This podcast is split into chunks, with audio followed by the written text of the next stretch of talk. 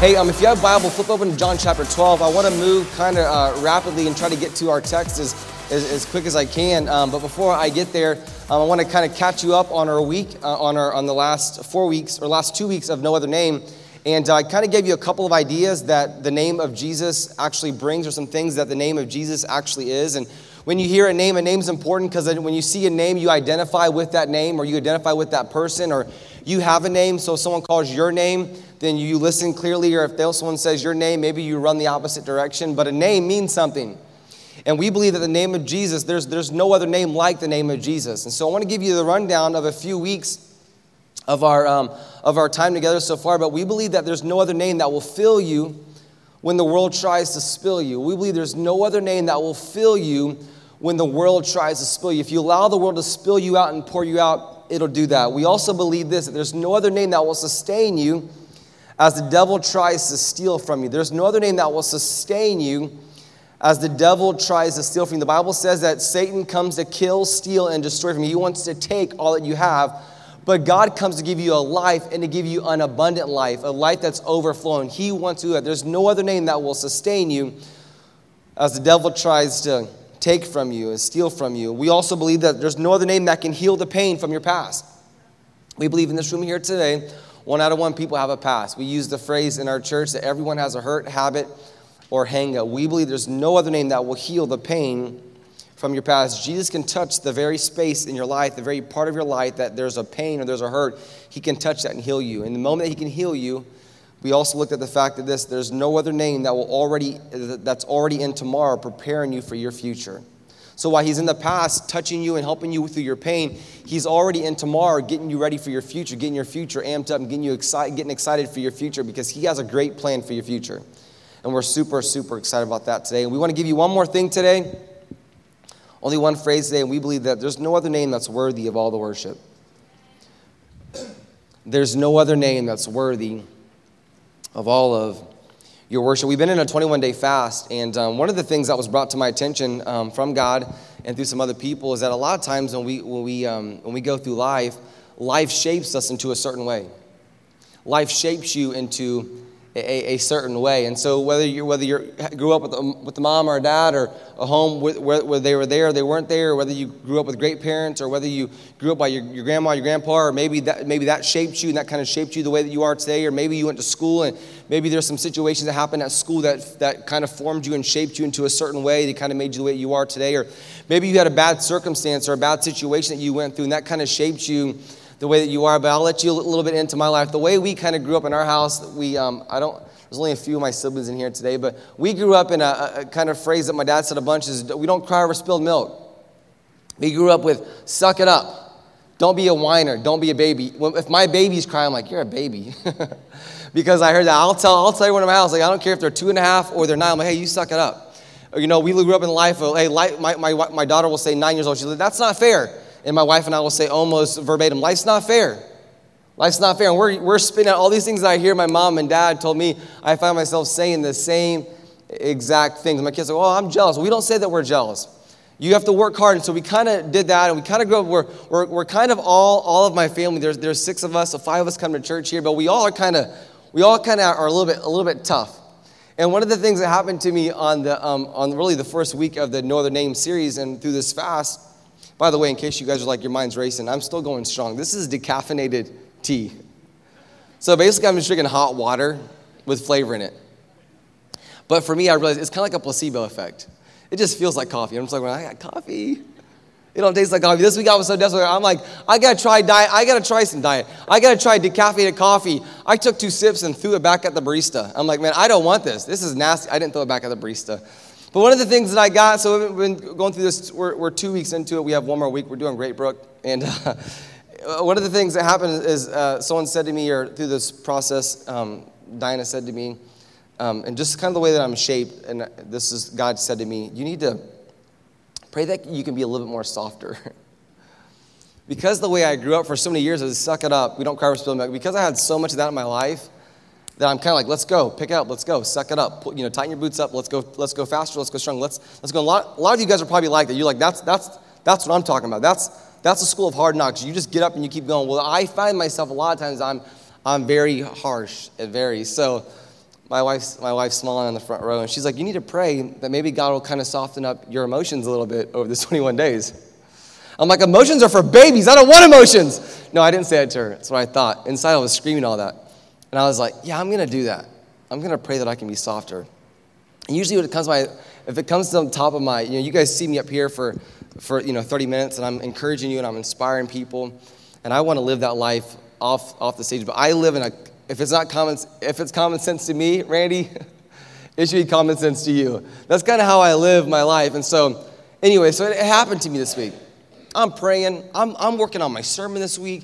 I'm like trying. I, I'm not. I have. I'm not batting a thousand percent in this area of trying to be kinder and use my words, you know, for edification all the time. And so, um, I just if it pops in my head, I say it. I'm, I'm kind of from the Northeast. You know what I'm saying? I kind of have that in me. And so, some of you guys are resonant. You know, you either you live with someone like me, or you are like me.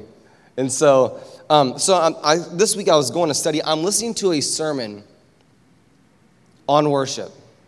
Like, things are going great. I'm listening. I'm, I I read the Bible this morning. I read the Bible for fourteen days straight. Like, I'm doing great. Like, you would think, man, Wes, you're going to be nailing it. You've got it figured out. You're doing well.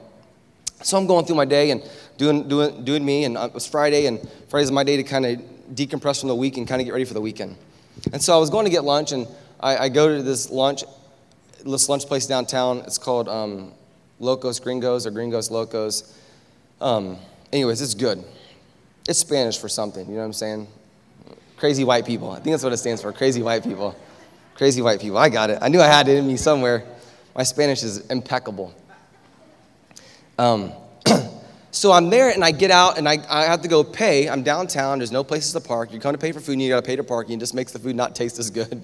So I go downtown. I'm trying to find a parking space. I'm trying to find somewhere for free. I can't find it, so I finally park, and I go up to the meter, and I, I, I take out my, my wallet, and it says we take ones and fives, and I'm like, this is great. So I, I, I, and twenty. So I'm like, this is great. I took out my, my, my twenty dollar bill that I had, and I put my twenty dollar bill in there. And um, and I, it's saying one hour, two hour, three hour, four. No, it's not saying. It's saying two hours or four hours. Like I, I'm just picking this up. I'm like, where's the option for? I'm just gonna be here for five minutes. Why can't Why can't we have that option? But we don't. It's not in there. So I'm there, and I'm trying to get get this, and I put my twenty dollars in, and, and you, if you've ever been downtown and you've been in parking in a parking situation, you probably can feel where this is going. I put my twenty in, and out comes one dollar coins.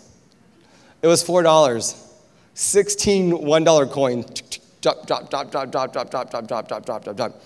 Here comes the moment. So I'm there, and I'm like, this is ridiculous. And I'm like, this machine doesn't have feelings. So I'm telling it what I feel. I'm I'm letting my emotions out on this machine, you know, and I'm like, you're, you're, you know, you're, you're a dork, you know, and I'm just saying, I'm saying all kinds of stuff. My son's on the front row, so I'm trying to edit the conversation.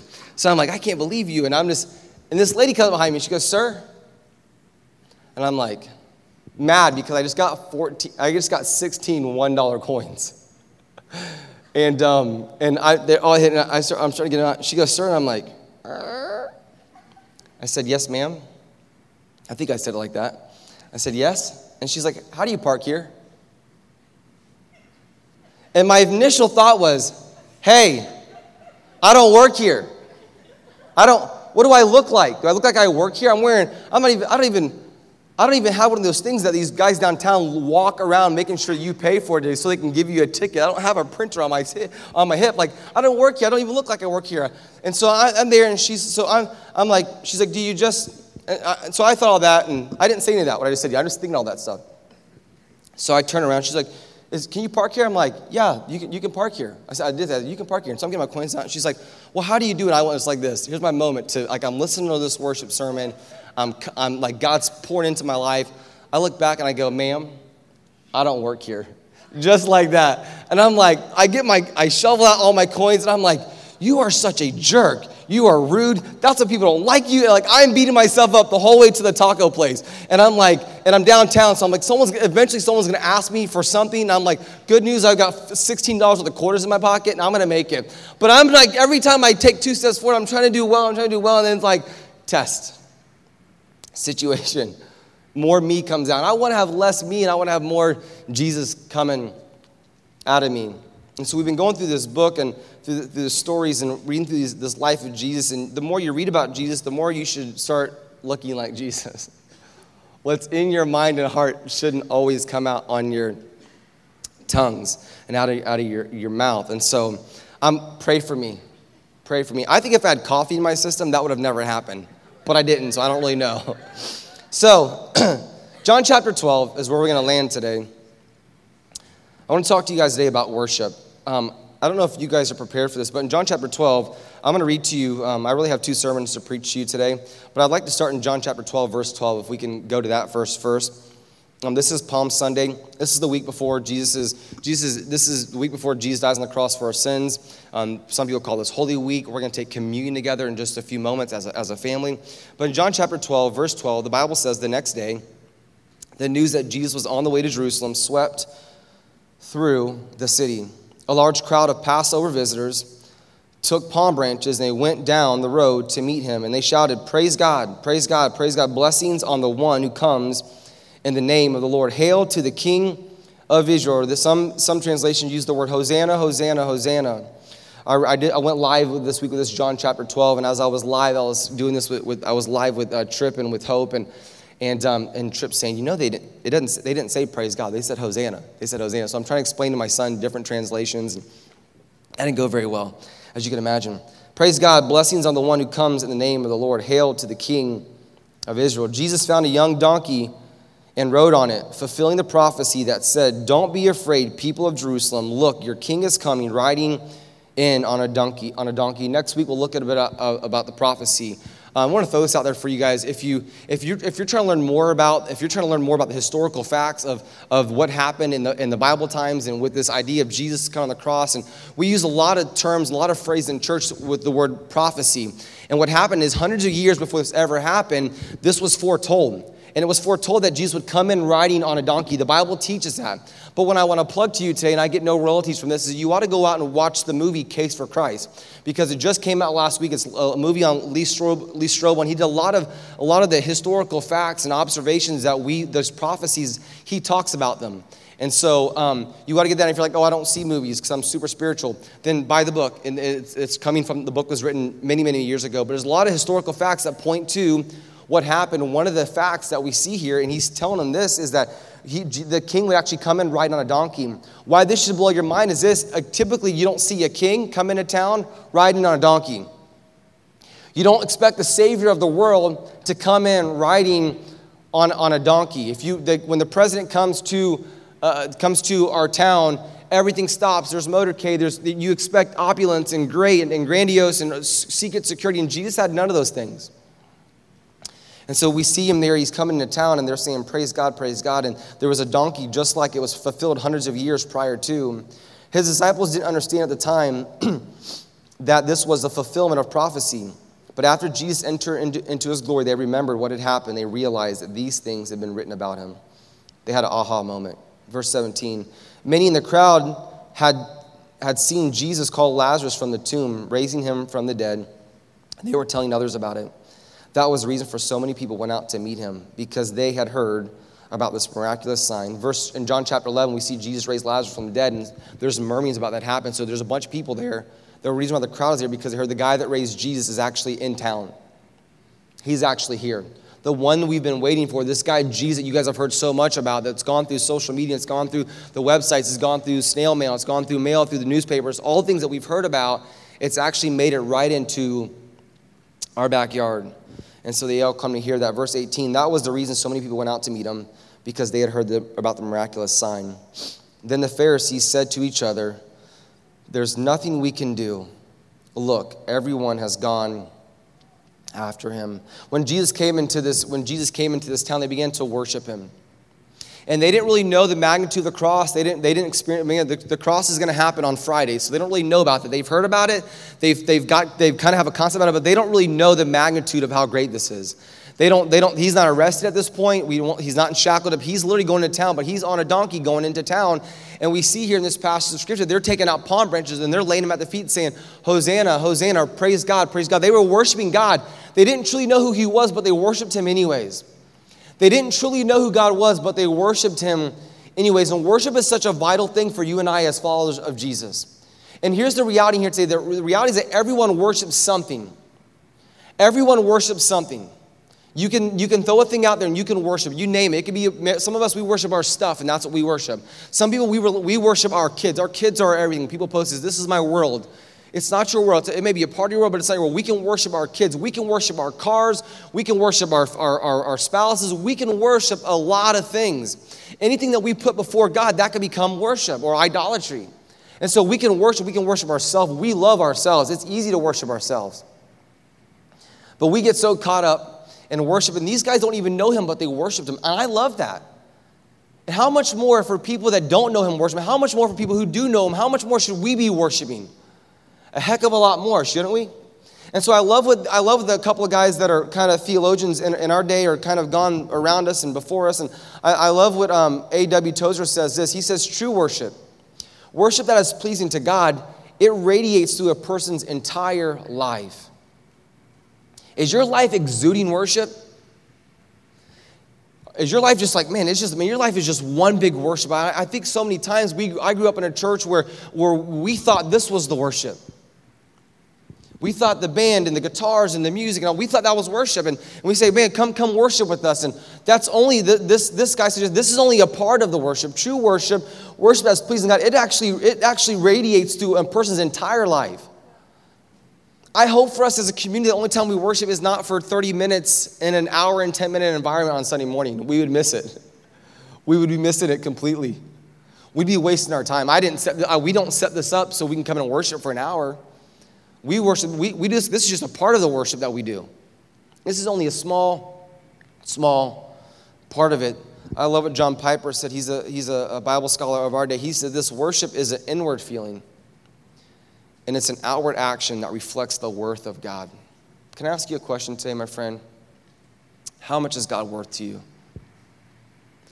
How much is he worth to you? We'll see in the days ahead that to Judas, he was worth some coins. And he sold Jesus out for some coins. And that was co- him, him living, him, him turning his back on Jesus actually led to him taking his own life. How much is Jesus worth to you? And I would suggest to you and I today that there's no other name that's worthy of your worship. There's no other. There's not a name that I can think of that's worthy of your worship. I mean, if you're trying to get your mind around the fact, I mean, I don't even know what worship is. I'm so new to church, and you're using this worship thing like it's secondhand. I want to I want to tell you what, what worship is. Worship is when you go to a stadium, and there's eleven guys on that football field. And you look up to the right and you see this guy in the end zone. And he has makeup on. He has a jersey on. He has a helmet on. He's not going to get in the game. But he is going, he is outside of his mind, yelling, screaming, cheering for grown men who don't even know his name. That is worship. We're going nuts. Our favorite team, name your favorite team, whatever your favorite team is. If you're a Christian, it should be the Florida Gators. If you're a college fan, it should be something. Dukes, I'm sorry, but it, you should, you you have a team. That's that's worship. Things that you'll throw your money at, things that you'll go spend time, a lot of time in, the things you post about. I heard someone say this. We post, someone, someone says recently, we post more about our favorite sports team than we do Jesus. Wouldn't that be a tragedy? I'm glad we don't get into heaven based upon the facts of what we post and what we what we what we um, post on social media. And I'm glad Jesus doesn't use a tally system and says, "All right, you posted about the Orlando Magic thirty-five times. Most of them were negative, um, and you said some things I can't even say because I'm Jesus. Um, and you posted about me one time." I'm glad that Jesus doesn't do that. And he doesn't do that. There's no there's no scale chart. There's no comparison chart with Jesus.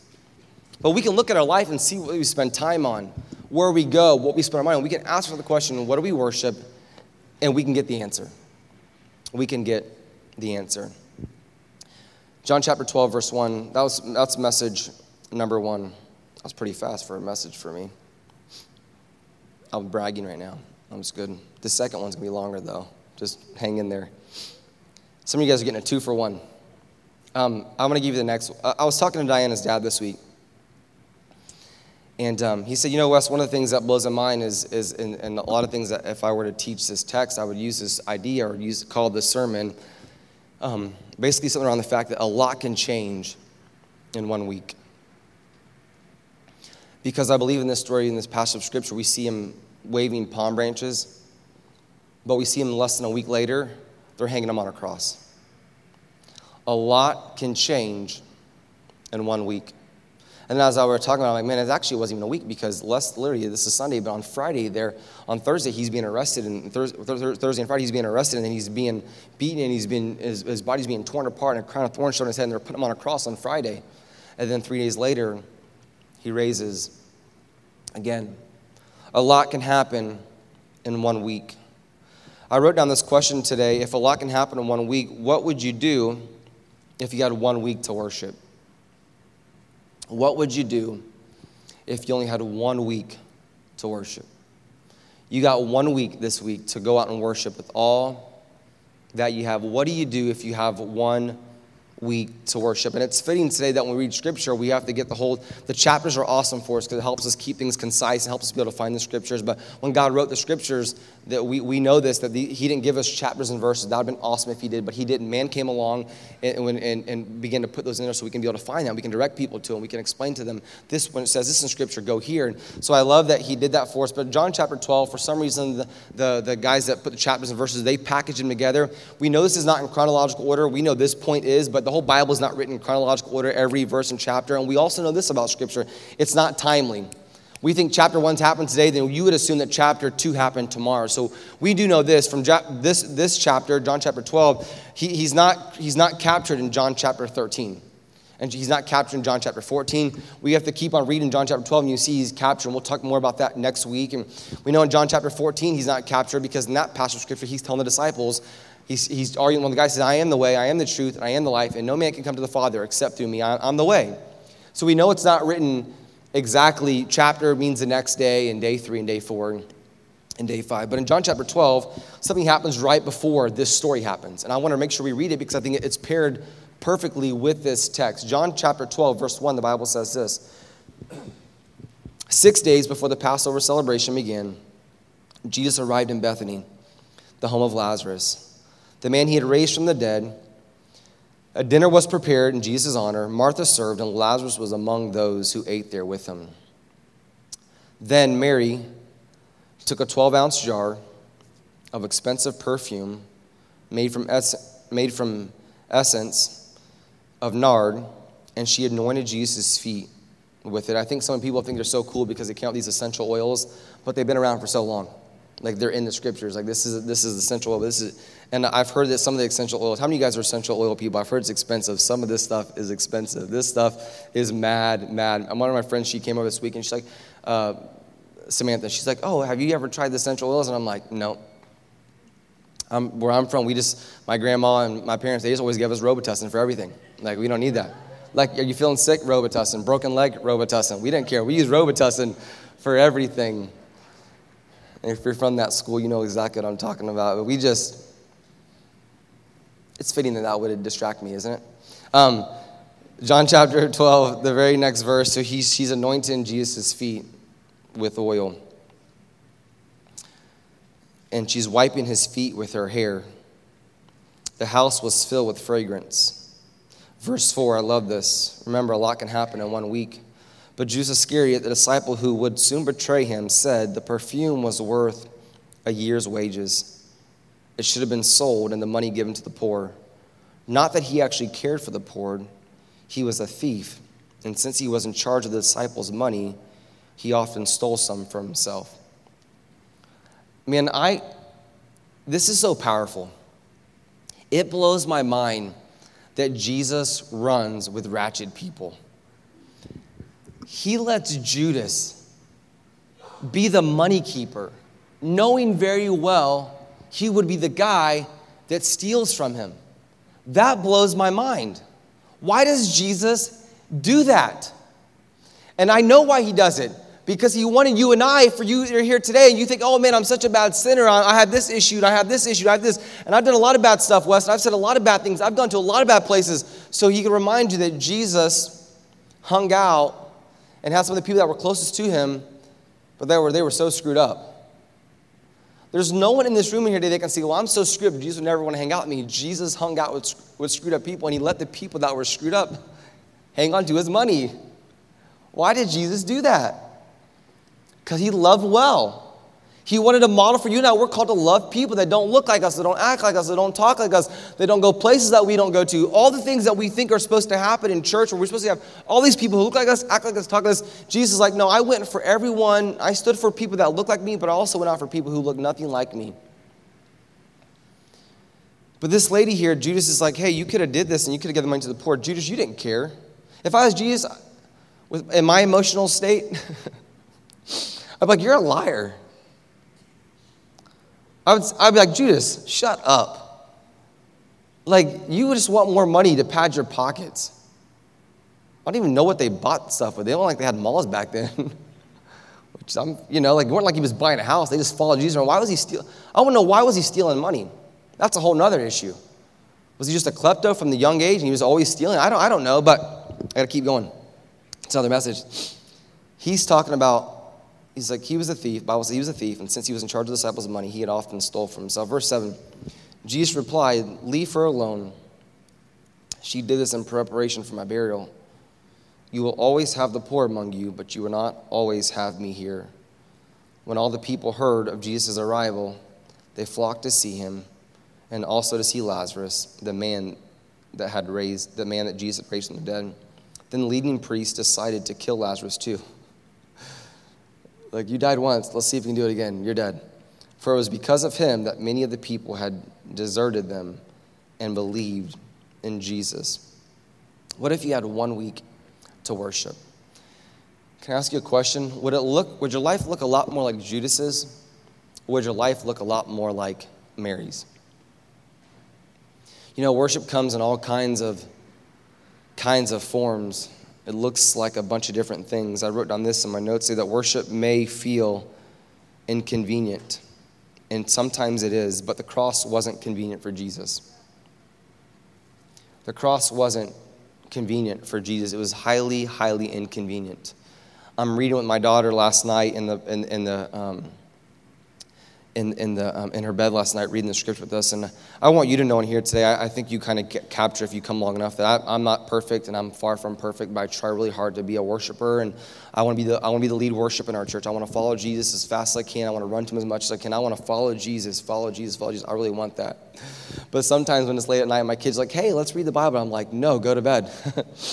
That's the first thing that pops in my mind. She's like, "Come on, Dad! Like, how can you tell your daughter who's asking you to read the Bible you don't want to read the Bible?" I'm like, I don't know. I can. You know, pray for, pray for me. Hashtag pray for your pastor. I need prayer. I just, I go in there, I read this with her. I'm explaining to her that Jesus is on the Jesus is at this last days of his life. In John chapter fourteen, last night was the reading. And, and I'm explaining to my daughter that Jesus was telling his dad, hey, Dad, there's another way for this to work. It's cool. But if there's another way for this to work, then that's fine too. Like, I know that's what I'm supposed to do. But if you got a plan B that you have not yet told me about, now is prime time to give out the plan B. Now is a perfect time. In this passage of Scripture, Mary is taking out one of the most expensive things that she's ever owned. That's worship. One of the things I, I, I wrote down, one of the things I realized about worship is that worship doesn't care what the heck anybody else thinks. It just doesn't. Stephanie, um, Ashley, is a, is a contagious worshiper. She don't, when she comes here to worship God, she does not care what anybody thinks. The guy in the back row that's yelling amen during the sermon, he does not care what anybody thinks. He's just worshiping. He just doesn't care, because worship doesn't care what anybody else thinks. Because when you worship, you know it's just you and God. And there comes a point in your life where you get so close to you and Jesus that you're like, you don't even care. There's no one in between you. There's no one around you. It's just sometimes you like you get such a place where you're so close to you, it's just you and Jesus. Mary knew she had one week to worship. How would you live your life if you had one life to worship? Would you take that vacation to Tahiti that you never ever wanted to? Would you max out your credit cards and go get some stuff? Would you take a vacation? I don't know what you would do, but what if you only had one life to worship? I believe this about worship, and I believe this about Mary, but I've always said this for as long as I've, I've, been a, I've been a pastor, but private worship always produces public worship. Private worship always produces public worship. It always does. Show me someone who's worshiping when they're with people, when they're hanging out with people. Show me, I'll, I'll, t- I'll show you someone who worships in private. I, I got a friend message me this, this week, and she was like, hey, I missed the, or two weeks ago, she was I missed the sermon on the whole twenty-one days of fast, but I, I don't want to miss out on that. What do I do? I love people asking, what do I do? I've never done that before. What the heck does that even mean? And I began to explain through fasting and praying and John and, and showing her John chapter, all the John that reading John, the prayer list. And she's like, what do I do? And I'm like, man, I just know this. For me, that worship, you don't you don't have to have all the answers. Worship, you don't have to know how to do it all the right way. But you just, when you worship, you don't care what other people think. I know this, and when you worship, you you when you come to worship, when you worship publicly, it's, it's show me someone who worships publicly, I'll show you someone who worships in private. And so here's what I would suggest to you today. There's no other name that's worthy of all your worship. There's no name, and I know this, a lot can change in one week. Here's what can happen in one week if we begin to worship. If you begin to worship, I believe this. You can go from a life of worry to a heart of worship in one week. In this room here today, it can happen today, and for some people it will happen today in a moment. I believe you can go from a life of worry to a heart of worship. A lot of times when we come here today, it's hard for me to talk about worship or talk about Jesus because a lot of times we spend a lot of time talking about the distractions. We spend a lot of time as a church distraction, like, hey, God's great, God's great, God's great. But hey, there's these distractions that get in the way of, of, of how great God is. And if you never ever get rid of the distractions and you never ever get all the things that God wants for you, you can never worship fully. You can never worship uninhibitedly. You can never worship fully until you get all those distractions out of your way. And for some of us in here today, we live lives of worry. So it's impossible for us to live a life of worship because we're consumed with worry. We're consumed with worry. And so when we're talking about Jesus and we're also talking about distractions, one of the things that you need to know about Jesus is that Jesus loves you uncontrollably. So it really doesn't matter. Here's how I live my life, and this is part of my, my makeup. But because life loves, because because Jesus loves me uncontrollably, I don't have as hard of a time with people who don't like me as much. Because I know there's a God out there who created me, who made me, and there's no other name that's worthy of all my worship. So I want to worship him because I don't because he loves me uncontrollably. And maybe someone else may not, someone may not like me, but God does. And so I, I worship him uninhibitedly. I don't I don't worry a lot. I probably should worry some more. I probably should worry some. I just don't worry a lot. I want to go. Lee and I were talking about this today, and and and it's it's hard going to, to CrossFit with people that you go to church with because sometimes we're talking about church and Jesus and like we're supposed to be lifting weights and they don't give me extra time for talking about Jesus. Like either you can start or you can be late, but you better get over there, you know. And everyone's running out the door. I'm like, hey man, how's church? I mean, how's it good? You know, we Jesus. I'm like I'm like running out the door trying to catch up. It gets distracting sometimes. But I think so many times in life we get so busy with life that we can begin to worry about everything around us that we miss Jesus. We miss Jesus. And when we're, we're trying to follow Jesus and we're trying to pursue Jesus, and I'm trying to get everyone else who wants to go around me and, and, and go with us, and I'm trying to get them to follow Jesus, sometimes it gets hard to worry about all the things that are around me, worry about all the things that are all the negative or all the negative arrows. I mean, I just want to worship Jesus. I want to worship Jesus with everybody else who wants to worship Jesus with me. And it gets so many times that I can get sidetracked, and you can worry about all the wrong things. I believe in one week you can go from a life of worry to a heart of worship. I also believe this. I believe you can go from a list of wishes to a life of worship. I believe a lot of our life we spend in worry or we spend in a season of wish list. We have this wish list that if Jesus could just grant this, or maybe we don't need Jesus to do this, like more money would just help me get this wish list. And what happens is that you begin to put money so high that and above everything else that you begin to worship money, and so you can't worship. If you're worshiping money, you can't be worshiping Jesus at the same exact time. Bible says, the Bible actually says you can't serve both God and man. You can't serve money and God. So he says here in, in this thing, or I've said to you, like you can't, you can't, you can go from a list of wishes to a life of worship. I think this is super, super important today. Um, Hebrews chapter thirteen, verse fifteen. All Scripture talks about worship. You may be in here today, the Bible actually talks about in heaven right now, they're just worshiping Jesus. That's what, we're, that's what they're doing in heaven right now. In heaven right now, it's twenty-four hours of worship. There's a church called O H O P, Orlando House of Prayer, and this is the idea they pray twenty-four hours a day. But in heaven right now, everyone's just worshiping Jesus. That's all they're doing. And the Bible says that we're supposed to live our life in such a way on earth like we're going to live when we get to heaven. So we want to, I want to, I want to, for us as a community, I want us to worship God now. I want us to worship Jesus right here on this earth because when we worship now, it's just getting us ready for when we get to heaven because when we get to heaven, that's all we can do is worship Jesus. You're like, are we going to sing? I don't even think we're going to sing. There's going to be there's going to be points of life and points of uh, when we get to heaven where our mouths are going to be dropped in awe. That's why worship is so much more than a song, because sometimes when you worship, you just sit there in an attitude of reverence. You can't even move. Have you ever felt like you were so close to Jesus, you can't even move? If you have, then you know what worship is. You can explain worship. I can't even move. I'm paralyzed because God is so big and God's so... I can't even, I can't even talk right now because, the, because God's so big and God's so amazing. We have to trade in our list of wishes to, to have a life of worship. We have, from one week, we can go from a life of worry to a heart of, of worship. Is stuff bad, Wes? No. Should you worry and, and plan? Probably you should. You should plan. Diana's a planner.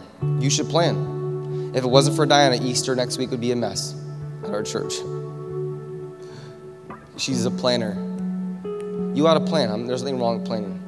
Should you have systems in life? Absolutely. Stuff, yeah, it's fine. But when you get to a point in our life where all those things get between us and God, then we can't worship the way that He wants us to worship. And by the way, He's only created you for one thing in life, and that's to worship. You can worship Him at your job. You can worship Him at your home. That's what's so beautiful about worship. You can worship Him everywhere you go. This this guy said this, please radiate, uh, real worship radiates through a person's entire life. You can worship wherever you go. You can worship in the shower. You can worship in the bathroom. You can worship in your car. You should. You can worship while you're, any, you name the place that you're at, you can worship. Relationships, you can worship God in your relationship. When you when you when you do what's right in your relationships, then that can be worship to God. Everything you do can be worship. At your job, dealing with that boss that you don't like, that you can be worshiping still. Everything you do is worship. The question is, who are you doing it for? Are you doing all that you have for God? Doing it for yourself? Doing it for the people that are around you? And then lastly, I wrote down this. Worship really is all about giving Jesus all that you have and all that you are. That's what worship is about. When you and I, when when you give Jesus all that you have, you will never, ever, ever, ever run out of what you need. And guys, I this I could I could teach this every week, because this is the secret. I hate doing that as a pastor. Hey, here's the secret to living. Give Jesus all that you have and all that you are, and you'll never, ever run out of the stuff that you need. But you know what we do? We do the opposite. We go try to pursue all the stuff that we need, pursue all the stuff we need, pursue all the stuff we need, pursue all the stuff we need, pursue all the stuff we need. You know what we do when we do that? We always run out. If your God is money, there will never be enough, or you'll run out of it. One of those two things. Oh, I just need more money, I need more money, I need more money, I need more money, I need more money, I need more money, I need more money, I need more money. And you'll get all the money in the world and you're like, man, it's not enough, dang it. Or you'll lose and you're like, dang, I need more money, I need more money, and you'll live in that cycle. If it's relationships in here today, I I, I see people's relationships fall apart, and I, I try to help put them back together, and I try to connect them to Jesus, all those things. I just watch, I, I watch. I study relationships all the time when I'm with people. Matt and Whitney invite us over for dinner this week, and we've never laughed so hard. We have a good time. I, I love that. Um, Fraley and Brooke, I spend time with them. They're probably sick of hanging out with me because every time I talk to them, I'm like, you know, you can just tweak this in your relationship and it can make it better. Like, quit hanging out with this guy. Who does that? I have a good relationship with them, so I don't, I don't, I don't mind doing that. I'm like, hey, what do you think about this? And we we talk about it. And I, when people I hang out with, they're like, hey, what do you? Last week, Ashley said, who, who, do you, who speaks into you and Diana's life? Who speaks into your life? So if your thing is, and I, I said, oh, this person, this person, this person. If you live life trying to pursue relationships, pursue relationships, all that, what'll happen is, is that'll, that'll fall apart. I also know this about relationships. If you're married in here today, or you're in a relationship, if God is not in the dead center, it will not work last, it will not work long-term. I just, because I study this stuff, and I'm like, man, how come the trend now is to be divorced after twenty-five years of marriage? How come that's the trend? That's the trend. It's not the seven-year itch. It's not the five-year thing, whatever it is. Now it's we get, and what happens is, is we we go lives for so long without Jesus in the center, and then we look around, the kids are gone, all that stuff, and you're like, oh, there's no Jesus here, so this isn't going to work forever, and he can't keep it together. Jesus is the glue, and we need him to be the glue. If you're in a relationship, you're like, man, I just started dating this person. If you don't love Jesus and she don't love Jesus, it's going to be hard for it to work long term. It can last, anything can last for a season, but it won't be able to last long term. And not, God is not at the very center of anything. Name it. God has to be the center for things to work out because he designed us to pursue him. And his position that he desires for you and for me is for him to be at the center of our life. That's what he wants for us, friends. When you give Jesus all that you have, you'll never run out of what you need. Can I ask you the question today? What is it that you need?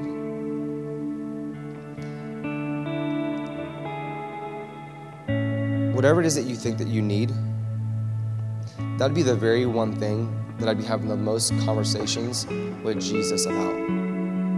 Whatever it is. Having people in your life, is that all you need? No, you need you need Jesus in your life, but you also need people in your life, and you need food in your life, and you need good, you need good stuff around. Do you have to function? Can you, if I just, Wes, I'm gonna quit working my job, that's not why. Don't be like, oh, that's all I need is Jesus. You have to work your job. Okay, don't be like, hey, I got, I quit today. I took your advice, Pastor, I quit my job. That's a bad idea. that, that won't that won't work. I know that. Jesus wants to be at the dead center of your life. And everything else around it will flesh out the way it's supposed to flesh out. That's the way he designed it. That's the way he designed you. That's the way he designed me. He designed me to need him at the very center. A life of worry to a heart of worship, a list of wishes to a life of worship can only happen without, or it doesn't happen without putting Jesus first. And Jesus at the very center of your life. I'm done. I love you guys with all my heart. With all of my heart, I love you guys. And I love you so much that I want your life to be the life that Jesus wants for you to have. That's what I want for your life. Now, today I want you to take home the fact that Jesus is madly in love with me and he wants my life. I want you to, to be able to grasp that today and be able to take that with you today. And whenever we give our lives to him and whenever we follow him and pursue him, that's worship. All this stuff around you will line up the way it's supposed to line up if we pursue him with all that we have, give him all that we are, and we'll never ever run out of things that we need. I want to invite you to bow your head and close your eyes. The team's going to come back up.